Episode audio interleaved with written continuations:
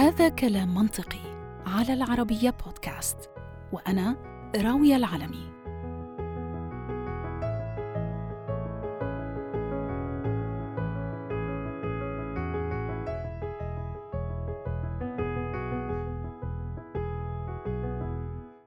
رحم الله الشاعر أبو العلاء المعري لما وصفها فقال تعب كلها الحياة فما أعجب إلا من راغب في ازديادي هذه كانت كلماته من أكثر من ألف سنة. وبتساءل هون يا ترى شو كانت الحالة النفسية للمعري لما نظم هاي الأبيات؟ الأنكى من هيك إنه بعده بمئات السنين وصف عميد الأدب العربي طه حسين هاي القصيدة السوداء وقال نعتقد أن العرب لم ينظموا في جاهليتهم ولا إسلامهم ولا في بداوتهم وحضارتهم قصيدة تبلغ مبلغ هذه القصيدة. ترى هل فقدان البصر هو العامل المشترك ما بين الاثنين؟ وهو سبب هاي النظرة السلبية للحياة؟ أم إنه عوامل نفسية معينة كانت هي السبب لهذا المنظور الكئيب؟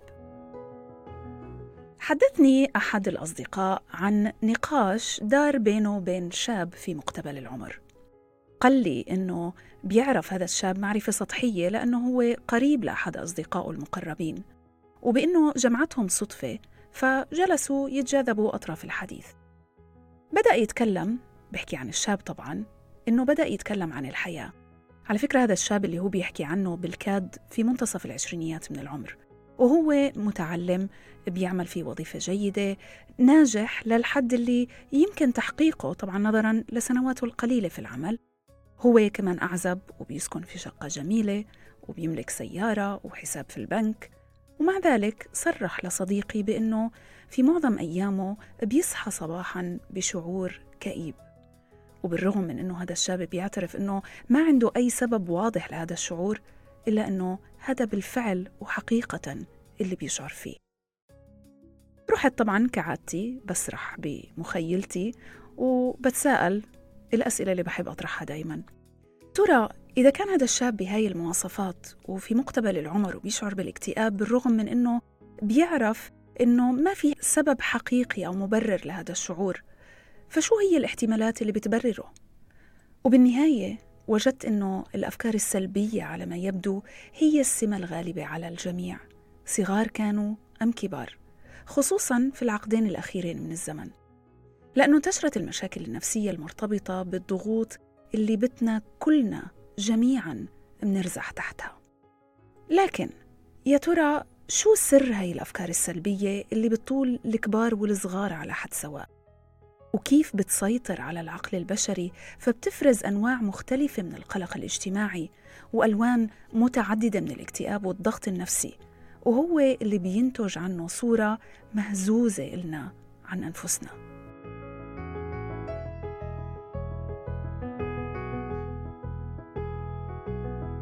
فمين منا ما واجه في مرحلة ما صور سوداوية وكئيبة؟ ومين منا ما استسلم في لحظة ضعف وانزلق في هاوية هاي الأفكار؟ المشكلة هي إنه ما أنت تتمكن من هاي الأفكار حتى بتضيق اختياراتنا. ومهما كان نوع أو حجم هاي المشكلة فبيبدو إلنا إنه كل الحلول رح تكون بدون فائدة. للعلم هاي المرحلة المصحوبة بهاي الأفكار إلها قوة ووقع عظيم علينا وممكن إنها تتمكن منا وتأثيرها ممكن إنه يصبح جلي وواضح علينا سواء ذهنيا أو حتى جسمانيا. الحقيقة أنا نفسي بدأت أشعر بالاكتئاب أو بنوع من أنواع الكآبة وأنا عم ببحث في هذا الموضوع. لكن الحمد لله وجد العلماء علماء النفس طبعا ضوء في نهاية هذا النفق المظلم. فعلى ما يبدو أن هناك حيلة نفسية اسمها إعادة الصياغة الذهنية بالإنجليزي Cognitive Reframing. إعادة الصياغة الذهنية أو Cognitive Reframing هو مبدأ بيعتمد أساساً على تغيير نظرتنا لموضوع ما. عملياً هي طريقة لتغيير نمط تفكيرنا وأفكارنا اللي اعتدناها واعتمدناها منذ فترة طويلة. واستبدالها طبعا بطريقة جديدة كليا. هي مش بس بتغير طريقة تفكيرنا وتعبيرنا ونظرتنا لأنفسنا ولمشاكلنا ولبعض الأمور ولكن هي كمان بتمنعنا من الوقوع ضحية للأفكار السلبية اللي بتجرنا لهوة الاكتئاب. لحتى نقرب الصورة شوي أكتر تخيلوا لما بتاخدوا صورة بتليفونكم بموبايلكم أو بالآيباد أو حتى بكاميرا. بتاخدوا الصورة بتطلعوا عليها بتشوفوها من منظور معين. لو جربتوا تعملوا زوم إن تقربوا الصورة أكتر. قديش في تفاصيل كتيرة وجديدة بتنتبهوا عليها ما كانت مبينة قبل ما تعملوا الزوم إن. قديش نظرتكم لهاي الصورة بتختلف أو حتى يمكن يعني آه، جزء من هاي الصورة يكون مغاير تماما عن الصورة الأصلية. وهذا اللي بنعنيه بإعادة الصياغة الذهنية. إذا جينا سألنا آه، كيف ممكن نستفيد من هذا المفهوم من آه، إعادة الصياغة الذهنية هاي إعادة نظرتنا للأمور؟ ممكن نستفيد منها إذا كنا مثلا إحنا بنعمل علاج نفسي كعائلة أو كزوجين كابل يعني أو حتى لو كنا عملنا بنعمل علاج نفسي آه، فردي. إحنا لحالنا في عنا بعض المشاكل وذهبنا للطبيب. هاي ممكن تكون بعض الأساليب أو إحدى الأساليب اللي آه، نستخدمها لحتى نغير نظرتنا للأمور. لو سألنا أنفسنا شو هي المشاكل اللي ممكن نقدر نحلها أو على الأقل يعني الأمراض النفسية والمشاكل النفسية اللي آه، هذا المفهوم ممكن يساعدنا فيه.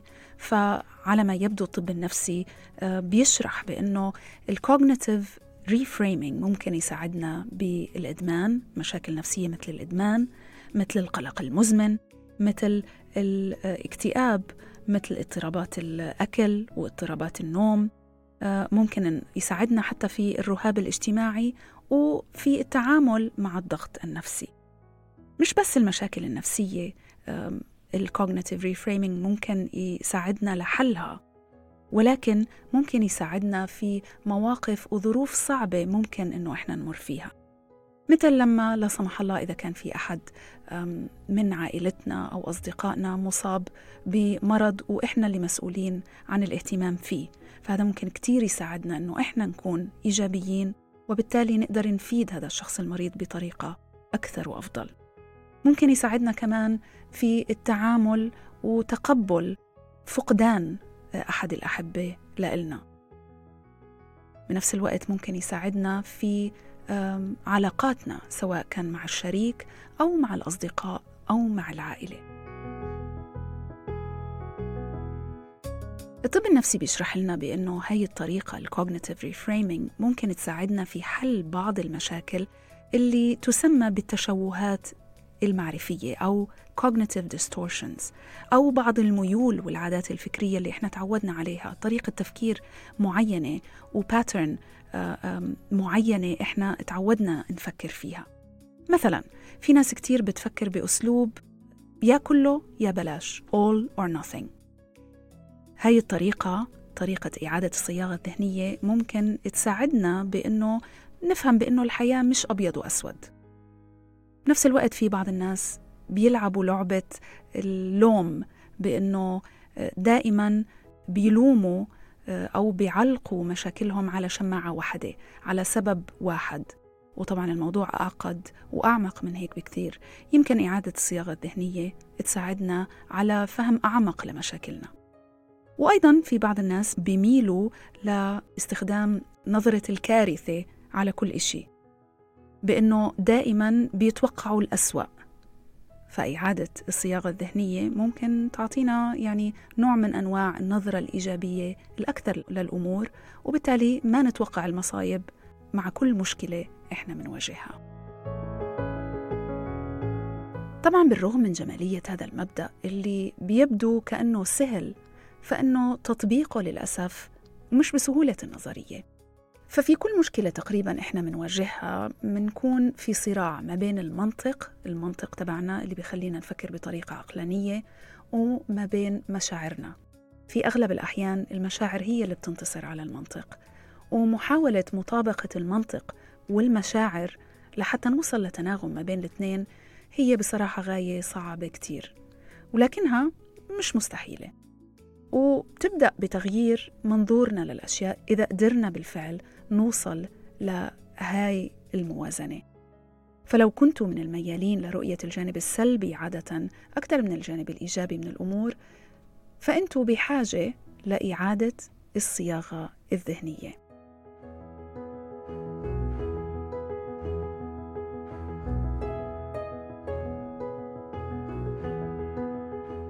الدكتور أسامة النعيمي استشاري أول للطب النفسي وزميل عالمي للجمعية الأمريكية للطب النفسي رح يكون معنا في حلقتنا اليوم لحتى يساعدنا نفهم شو يعني بالضبط موضوع ال cognitive reframing أو إعادة الصياغة الذهنية وكيف ممكن نستخدمه وحتى بخطوات عملية كيف ممكن يساعدنا على تغيير نظرتنا للأمور وبالتالي لحتى نحيا بسعادة أكثر.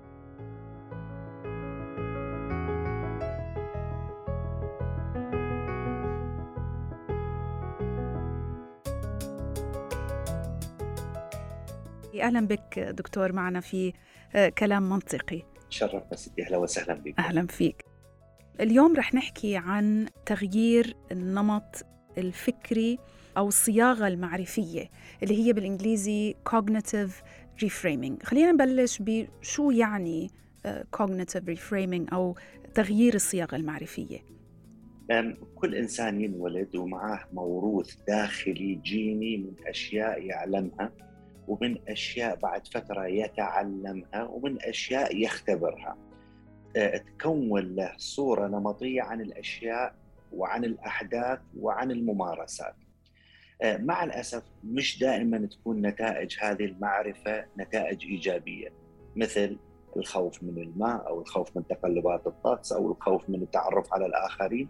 هذه تكون جزء من شخصية الإنسان العادي. ال cognitive reframing يسعى إلى كسر هذه الحواجز والسماح للإنسان باختبار بدائل غير نمطية عن الأفكار اللي كان يحتوي يحملها وفي نفس الوقت مساعدته على تغيير بعض الأفكار اللي تمنعه أن يستفاد من طاقاته كاملة أو قد تسبب له معاناة نفسية أو اجتماعية. طب أعطينا أمثلة دكتور كيف ممكن نغير آه، نمط نظرتنا للأمور أو صياغتنا المعرفية لمواضيع معينة إحنا تعودنا نفكر فيها بنمط معين من يوم ولادتنا أو من وقت ما وعينا على هاي الدنيا؟ أنا دائما آه، آه، أعطي مثلين في هذه الحالات. المثل الأول هو السوشي. إنه معظم الناس آه، متعودة على أنواع معينة من الأكلات ووجود السوشي أمامهم بشكله المختلف بطريقة تقديمه المختلفة بطريقة تناوله المختلفة تجعل كثير من الناس يتردد إنه يجرب السوشي خوفا من أن يكون فيه شيء آه، كبير. آه، من فكرة طبعا إنه سمك مش غير مطبوخ يعني. وطريقة تقديمه مختلفة وأنا ما متعود آكل غير بالشوكة والسكينة أو بإيدي وهذا يستلزم أنه أنا أستخدم آه، العصي ولازم يكون معاه صوص مختلفة.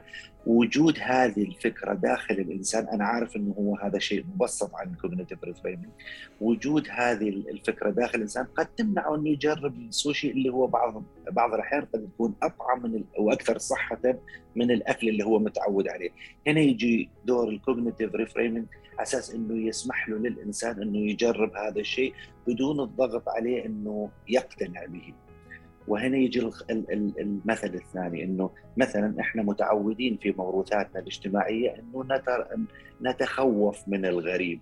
وهذا يمنع كثير من الأشخاص إنه مثلا يسافر يأخذ شهادة أو يجيب أشخاص من دول مختلفة بثقافات وأعراق مختلفة عشان يتعلم من اللي عندهم لأنه الكوجنيتيف ايديا اللي عنده النقطة الثابتة في حياته إنه الغريب دائما يجي معاه مشاكل. فلو استطعنا إنه نقنع الإنسان هذا إنه افتح الباب لبعض الفرص إنه أنت أما أنت تطالب فيها بالذهاب إلى الخارج وتحصل على شهادة أو إنه آه، آه، تستجلب بعض الأشخاص وتستفاد من آه، خبراتهم. هذه أمثلة بسيطة جدا وممكن تعمم على أشياء كثيرة جدا في حياتنا.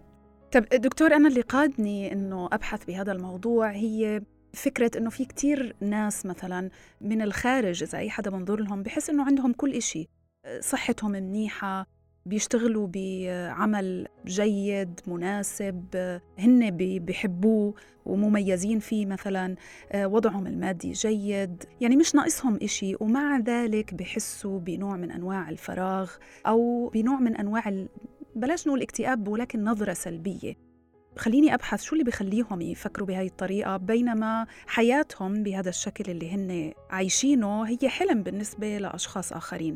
فإمتى إحنا بنكون بحاجة أو أي شخص بحاجة لإنه يعمل إعادة صياغة لنظرته للأمور؟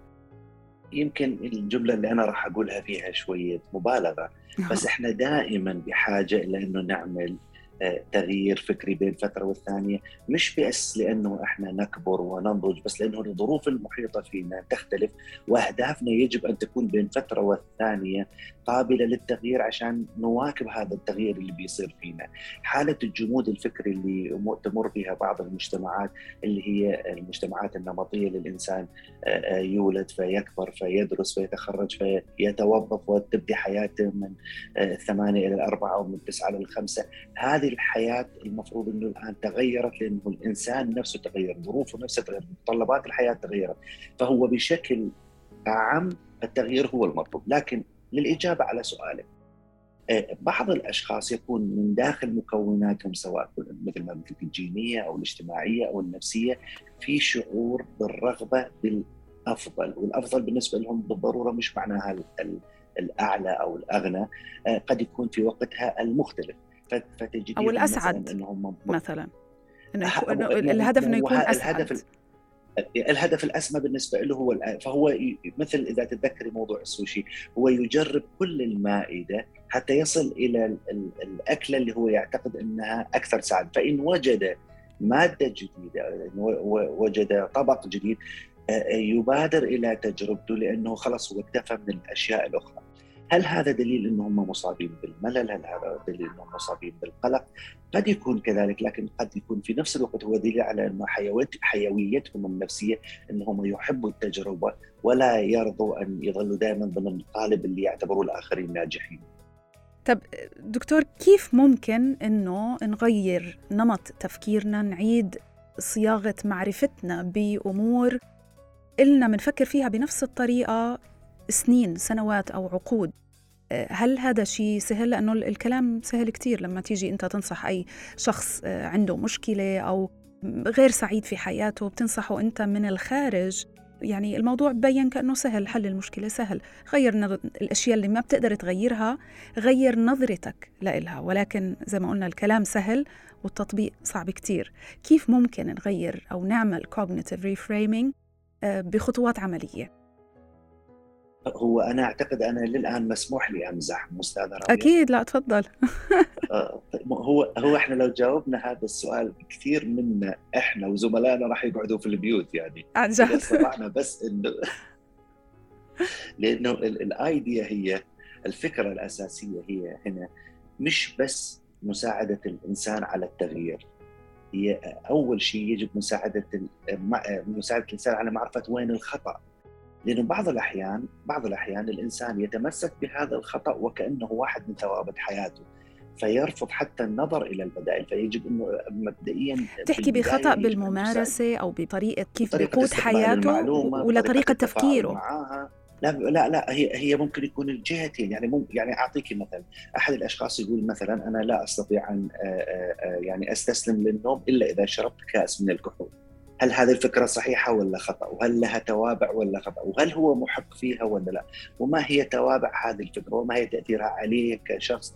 عليه ماديا، عليه اجتماعيا، وعليه اسريا كمان، هذه فكرة خاطئة يجب أن نساعده طبعا وجهة نظري، يجب أن نساعده أنه آه، كيف يتقبل كيف يعلمها الأول، يرضى أنه يناقشها اولا ثم كيف أنه يغيرها، والتغيير سيدتي بعض الأحيان آه، يأتي بطريقتين، الطريقة الأولى هي بعد الشرح اللي بدأنا به وإنه ليش هذه الفكرة خطأ وليش هي ممكن تأثر على حياتك وتقبل فكرة الممانعة والمعارضة اللي ممكن تخرج من الإنسان إنه هو لا أنا ما مقتنع بهذا الكلام أنا إلي أشرب فترة طويلة أنتم من لكم هذا المعلومة وهذه في ناس كثيرة تشرب ولا يجب إنه إحنا نقرب المعلومة قدر الإمكان هذا بس يعني كمثال طبعا في مشاكل كثيرة نعم. تتعلق نعم. بكيف حتى نعم. الواحد بيكون عنده نظرة سلبية للأمور يعني وكيف ممكن يغير هذه النظره الهدف النهائي هو أول شيء إنه هو يعلم إنه في آه، آه، خطأ في التفكير ثم وضع برنامج تدريجي ممل جدا.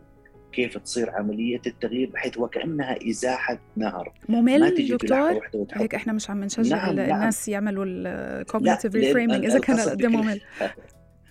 أنا قصدي بكلمة ممل إنه بطيء جدا آه. إنه لا نتعجل نضع الاشهر إنه نقول له للإنسان لا خلاص أنت من بكرة لازم تتغير وحياتك كذا وأنت لازم تلبس وتأكل صحي ولازم تجي تلعب رياضة ولازم كذا لأنه هو لن يسمع هذا وسيستثقلها خصوصا إذا كانت الأهداف بنظره هو صعبة التحقيق طبعا م. الطريقة الأخرى اللي هي معظم الأحيان إحنا ما لنا يد فيها اللي هي فجأة تحدث لهم صدمات سواء صدمات عاطفية أو نفسية أو اجتماعية أو مادية أو حتى جسدية اللي هم بعدها يشعروا إنه يجب أن يغيروا في حياتهم لأنه طريقة التفكير السابقة أوصلتهم إلى ما هو إليه.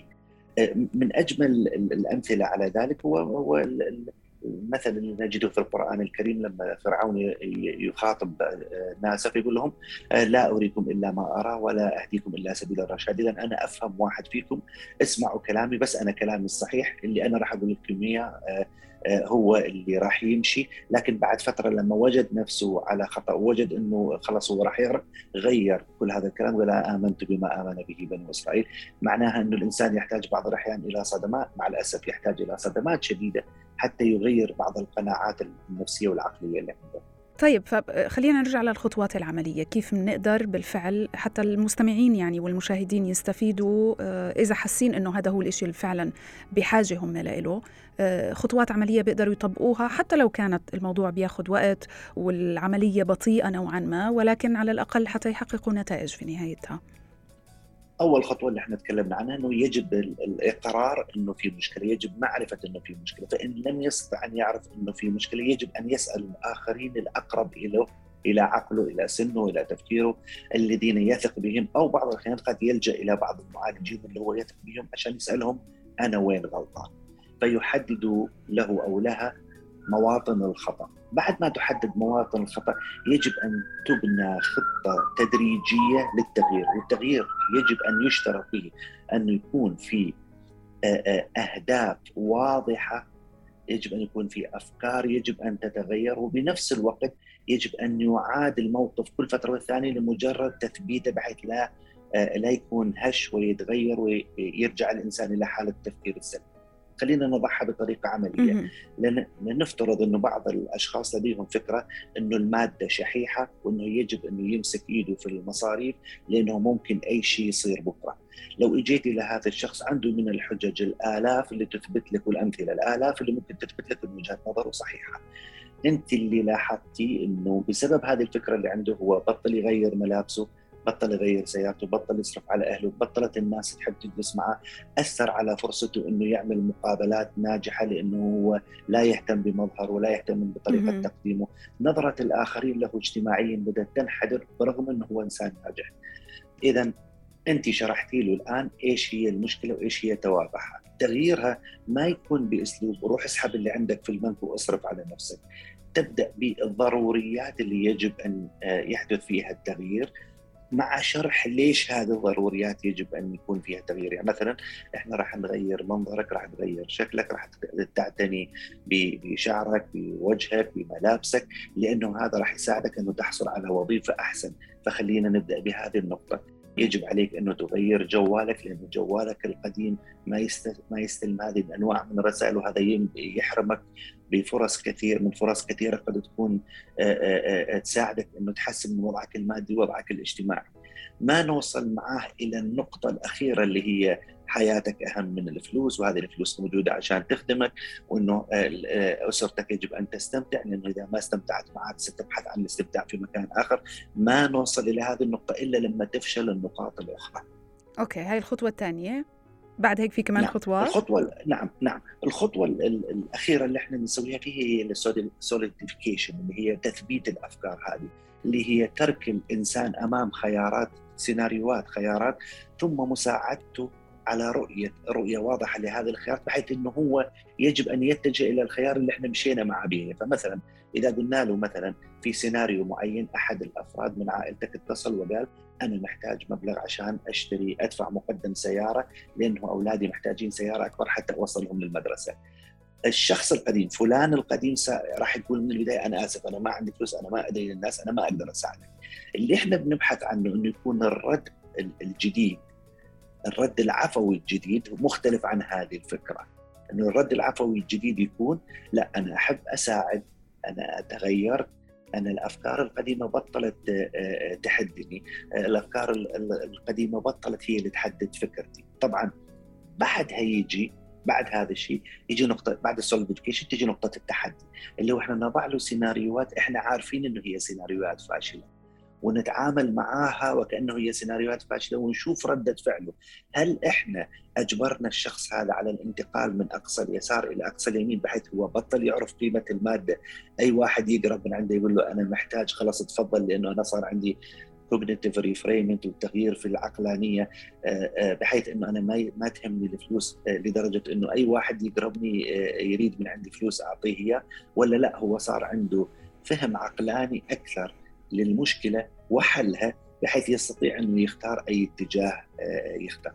وآخر خطوة هي خطوة إنهاء العلاج اللي هي إحنا يجب أن آه، آه، نوصل له رساله إنه إحنا دورنا انتهى وانه يجب أن لا يكون في اعتمادية مستقبلية على وجهة نظرنا إحنا رضانا أو عدم رضانا عن قراره لأنه خلص هو وصل إلى المرحلة اللي صار عنده وعي بالمشكلة ووعي واستقراء للحلول وقدرة على الاختيار بين المواقف الإيجابية والسلبية اللي يستخدم في هذه الحلول فوجودنا هنا أصبح وجود تكميلي ما إلى أي معنى.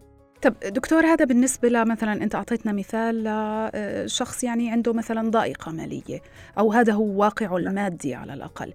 في أشخاص يمكن المشكلة بالنسبة لهم بتكون أعمق من هيك أو أكبر. طبعا كل واحد بشوف مشكلته على أنها عميقة وعويصة وما إلى ذلك. ولكن مثلا الشخص اللي فجأة بيعرف أنه هو أصيب بمرض عضال لا سمح الله سرطان أو نعم. مرض آخر بيهدد حياته أو شخص اكتشف أنه شخص عزيز عليه مصاب بمثل هذا المرض أو شخص فقد فجأة أو حتى يعني بعد معاناة مع المرض فقد أحد أحبته كيف ممكن يستخدم هذا الأسلوب cognitive reframing لحتى يشوف إيجابية بموقف يعني من الصعب إنك تشوف فيه أي إيجابية الموت المرض يعني أمور مثل هاي.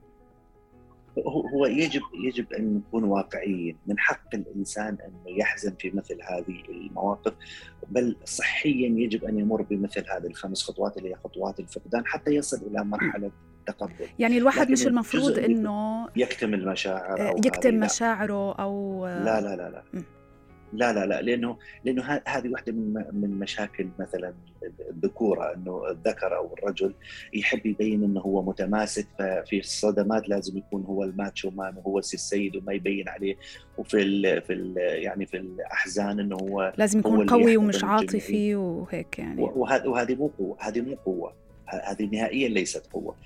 القوة إنه أنت تتقبلي الواقع الجديد اللي أنت فيه وتمر بمراحل الفقدان حتى تصلي إلى مرحلة التقبل، طبعا المرحلة اللي قبل التقبل هو اللي يكون فيها ال cognitive reframing لأنه يصبح عند الإنسان فكرة إنه هو مصاب بالاكتئاب ولا يستطيع أن يساعد نفسه. م. بهذه المرحلة وهي أطول المراحل الإنسان ممكن يستسلم لمرحلة الاكتئاب وخلاص يعيش مع فكرة إنه الفقدان اللي صار بي أو الخسارة اللي مريت بها هذا شيء مقدر علي وأنا أستاهله وأنا أكيد سويت هذا الشيء عشان ربنا عاقبني وأنه أنا أستحق ما يحدث لي الآن ومستقبلا وأنه أنا مسلوب الإرادة أمام هذا الشيء. ال cognitive reframing يحاول إنه يطبع الإنسان على فكرة إنه لا الخيارات للآن موجودة، إحنا دائما نتكلم عن الإنسان يفقد آه، شيء أو جزء من حياته أو وفاة، خلينا نتكلم عن الانفصال عشان يكون المثل آه، آه، أوضح.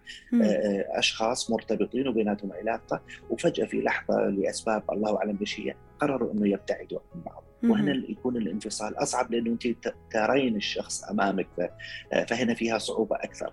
ال cognitive reframing يحاول إنه يشيل أفكار أنا غلطان وفلان غلطان وفلان كويس وأنا أستاهل اللي صار بي إلى أن يحولها إلى أفكار أنا مريت بتجربة كان لها بعض الإيجابيات كان لها بعض السلبيات. خليني أحاول من هذه التجربة أستفاد أحولها إلى درس بحيث اختياري المقبل. لاحظت إنه أنا فتحت باب لاختيار مقبل. اختياري المقبل يكون أفضل من كذا. الناس اللي تفقد عزيز لن تجد لي في داخلها فرصة انه تعوض هذا العزيز. فإحنا دائما نشتغل عليهم على إنه الشخص العزيز اللي فقدته أكيد يحبك. كفايه بحيث لا يريدك أن تحزن عليه لهذه الدرجة، وإن كنت تعمل هذا الشيء لأنك تعتقد إنه هي هذه الطريقة اللي تكافئ بها الشخص وتعوضه عن فترة الفقدان اللي كان اللي فقدته فيها، فأنت بها الحالة لن تفيده بشيء بالعكس أنت تضر نفسك وتضر آه، وتسيء لذكرى هذا الشخص. نحاول نفهمهم إنه بعض الذكريات الإيجابية يجب أن تنتعش داخل الإنسان حتى ينسى الأفكار السلبية، خصوصا لما تكون آثار الانفصال مؤذية على الآخرين.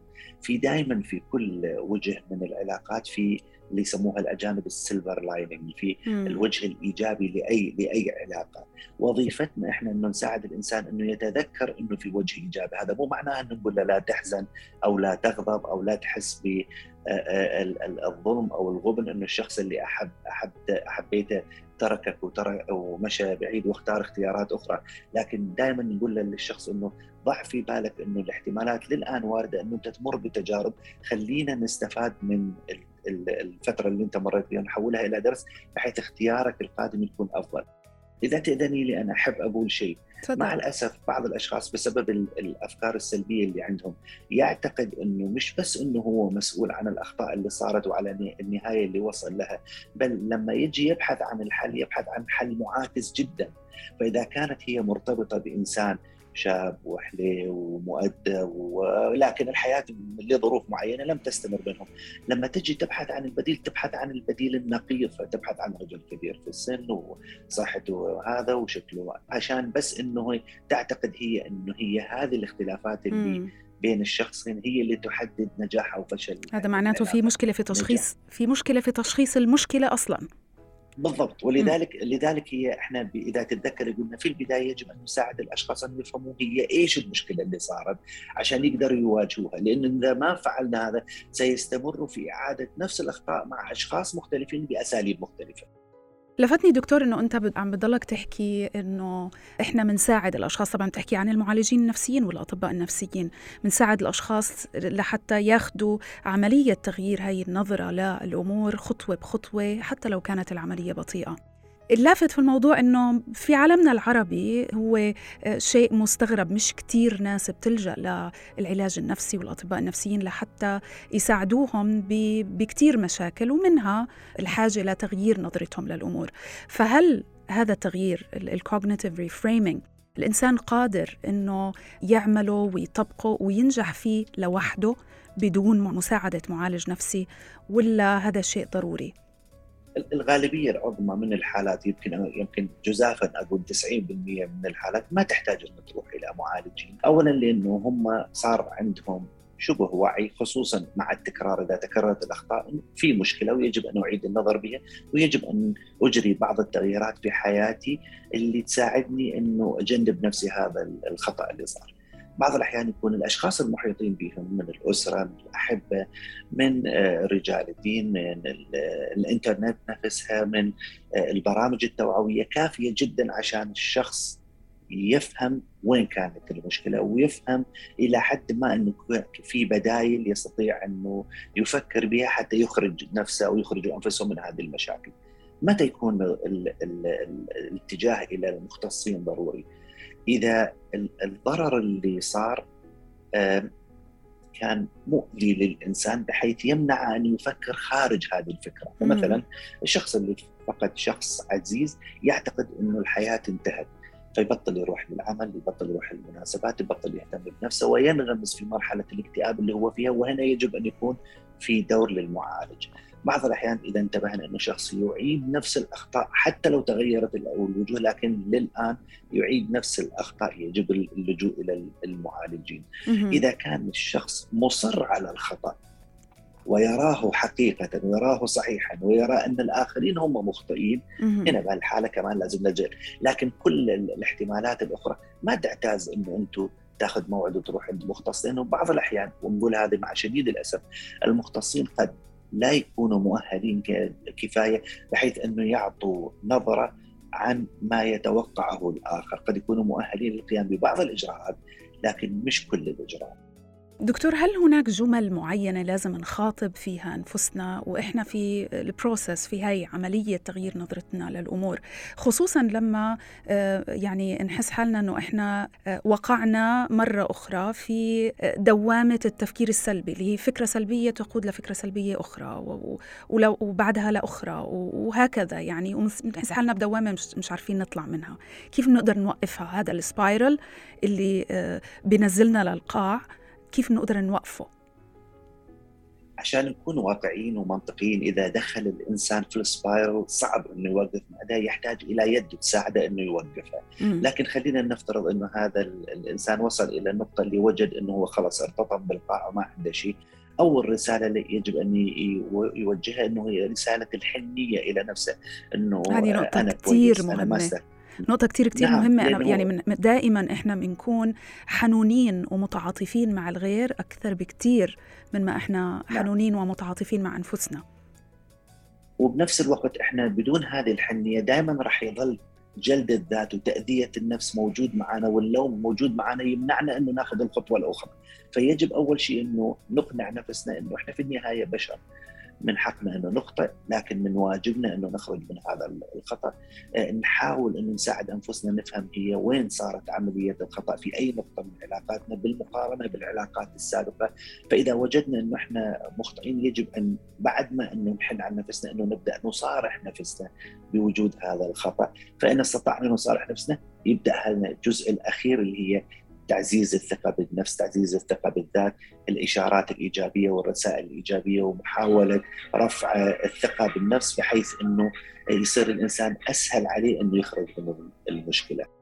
دكتور أنت ذكرت في معرض حديثك بأنه عملية تغيير نظرتنا للأمور عملية بطيئة بتاخذ وقت وطبعا هي تختلف على حسب شو هي النظرة اللي عم نحاول نغيرها عن أي موضوع شو هي المشكلة اللي عم نحاول نغير نظرتنا لإلها وبالتالي نلاقي لها آه، حل. طبعا في مشاكل أعوص من مشاكل آه، بكتير وبيعتمد على قد إلنا إحنا في هذا النمط من التفكير. إلنا عقود طويلة من الزمن ولا هذا شيء آه، جديد يعني تبنيناه واكتشفنا أنه لا هو بحاجة لتغيير وهو غير صحيح. قد إيه عادة بياخد وقت؟ يعني هل في محاولات لإحراز آه، أو إنه نوصل لهذه ال cognitive reframing قد إيه نسبة نجاح محاولة التغيير هاي وقد إيه نسبة الفشل؟ أنا بالعادة ما أحب أقع في مطب تحديد أوقات لأنه في اختلافات أكيد طبعا ومن شخص لشخص ولكن يعني أنا أنا أعتقد إنه أفضل النتائج تعتمد على آه، التزام الشخص بالعملية العلاجية وقدرة المعالج على بناء آه، آه، علاقة علاجية مناسبة باتجاهين بينه وبين المراجع ثم قناعة المراجع إنه هذا التغيير ضروري لحياته ومهم له. بعض الأحيان جماعة التحليل النفسي يتكلموا عن سنوات جماعة العلاج السلوكي المعرفي يتكلموا عن 12 أسبوع. آه، لكن الصحيح هو شيء بين هذا وذاك. وأفضل البرامج هي البرامج اللي تمزج بين العلاج السلوكي المعرفي بالإضافة لعلاجات أو أو جلسات التحليل النفسي. خلينا نقول رفلي ثلاثة إلى ست شهور. هذا دائما بيضع بعض الأثقال المادية على المراجعين خصوصا إذا كانوا هم يدفعوا مبالغ حتى يحصلوا على هذه الخدمات فالمعالج الذكي ذو القلب الرحيم بالعادة يعطي جلسة ويحول جلسة أو جلستين اللي وراها إلى آه، آه، تمارين ممكن أن يجريها الإنسان خارج جو العيادة حتى لا يتكلف ماديا. المعالجين بعض المعالجين يصر إنه يكون hands on إنه إيده موجودة في كل شيء فيطلب من المراجع إنه يبعث له يوميا زي التقرير إيش اللي صار معه وإيش المواقف اللي مر فيها ويحاول إنه يساعده إنه يفهم وين كانت الأخطاء وإيش الإجراءات اللي كان يسويها. وأنا بصراحة مو كثير حريص على هذا الشيء لأنه إحنا بنحرم الأشخاص إنه يمروا بالتجربة نفسها. بأنفسهم ويتعلموا من خطأهم وكأنهم إحنا بنقول لهم إنه إحنا كمعالجين إحنا الصح وما نخطئ وأنتم مروا بالتجربة وإحنا راح نعطيكم وجهة نظرنا. خلينا نقول ثلاثة إلى ست شهور لكن الرحمة حلوة. والواحد لازم يكون رحيم مع نفسه قبل ما يكون رحيم مع الآخرين. بالضبط. إن شاء الله يكونوا المستمعين والمشاهدين استفادوا معنا. أعتقد كل حدا فينا عنده شيء أو اثنين في حياته أو في طريقة تفكيره بحاجة لمراجعة بحاجة لإعادة صياغة لحتى يقدر يتنفس بطريقة أعمق ويقدر يعيش حياته بسلاسة وسلام بشكل أكبر. شكرا كثير دكتور أسامة على مشاركتك معنا في كلام منطقي.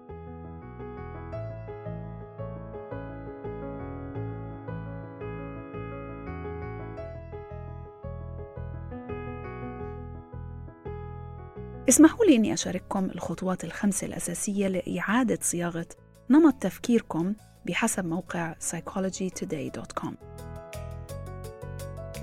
اولا بيقول الموقع اركبوا الموجة. شو يعني؟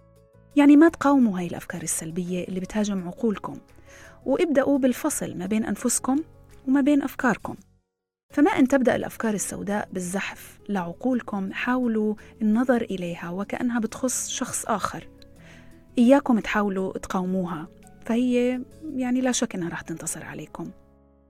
فقط ركزوا كفاية لحتى تتعلموا إنه تنتبهوا للنمط اللي بيجلبها اللي بيجلب هذا النوع من التفكير السلبي. وتذكروا إنه أفكاركم هي مجرد أفكار ممكن تحتمل الإصابة أو الخطأ. ولكنها مش حقائق. عشان هيك اركبوا هاي الموجة. وهي مش بس رح تمر بل هي ممكن تعطيكم فرصة لحتى تشوفوا الأشياء بشكل أفضل. النصيحة الثانية اللي بعطيها موقع psychologytoday.com بيقول انظروا للموقف وكأنكم بتنظروا له من نافذة من خارج المشكلة. يعني أخرجوا أنفسكم من المشكلة عن طريق النظر للظروف المسببة إلها من الخارج واسألوا أنفسكم شو يعني شو بعمل لو أجاني صديق وطلب نصيحتي في هاي المشكلة؟ شو ممكن إني أنصحه؟ شو ممكن إني أقول له شو هي الحلول اللي ممكن إني أطرحها عليه؟ فطريقة النظر من الخارج ممكن تساعدنا بوضع مساحة ما بين الظروف المسببة لهي المشكلة وما بين مشاعرنا المترتبة عليها. Psychology Today برضو بتقول بأنه ادخل في شخصية المحقق. اسأل نفسك شو هي الحقائق المتعلقة بهاي الفكرة؟ أو بهاي المشكلة؟ شو هي كمان طبيعة مشاعري تجاهها؟ هل بتطابق الحقائق مع مشاعري؟ أم إنه أفكاري عمالها بتضخم المشكلة وبتعطيها أكبر من حجمها؟ فالمشاعر زي ما ذكرنا سابقا إلها سطوة كبيرة على الحقائق. لكن محاولة التفريق ما بين حجم المشكلة الحقيقي وسرعة إدراكنا إنه أفكارنا هي اللي عمالها بتضخم هاي المشكلة رح تمكننا من النظر إليها بحجمها الحقيقي اللي ممكن يؤدي لحل المشكلة. وبهيك بتنحل القضية ومنتمكن من المضي قدما في حياتنا.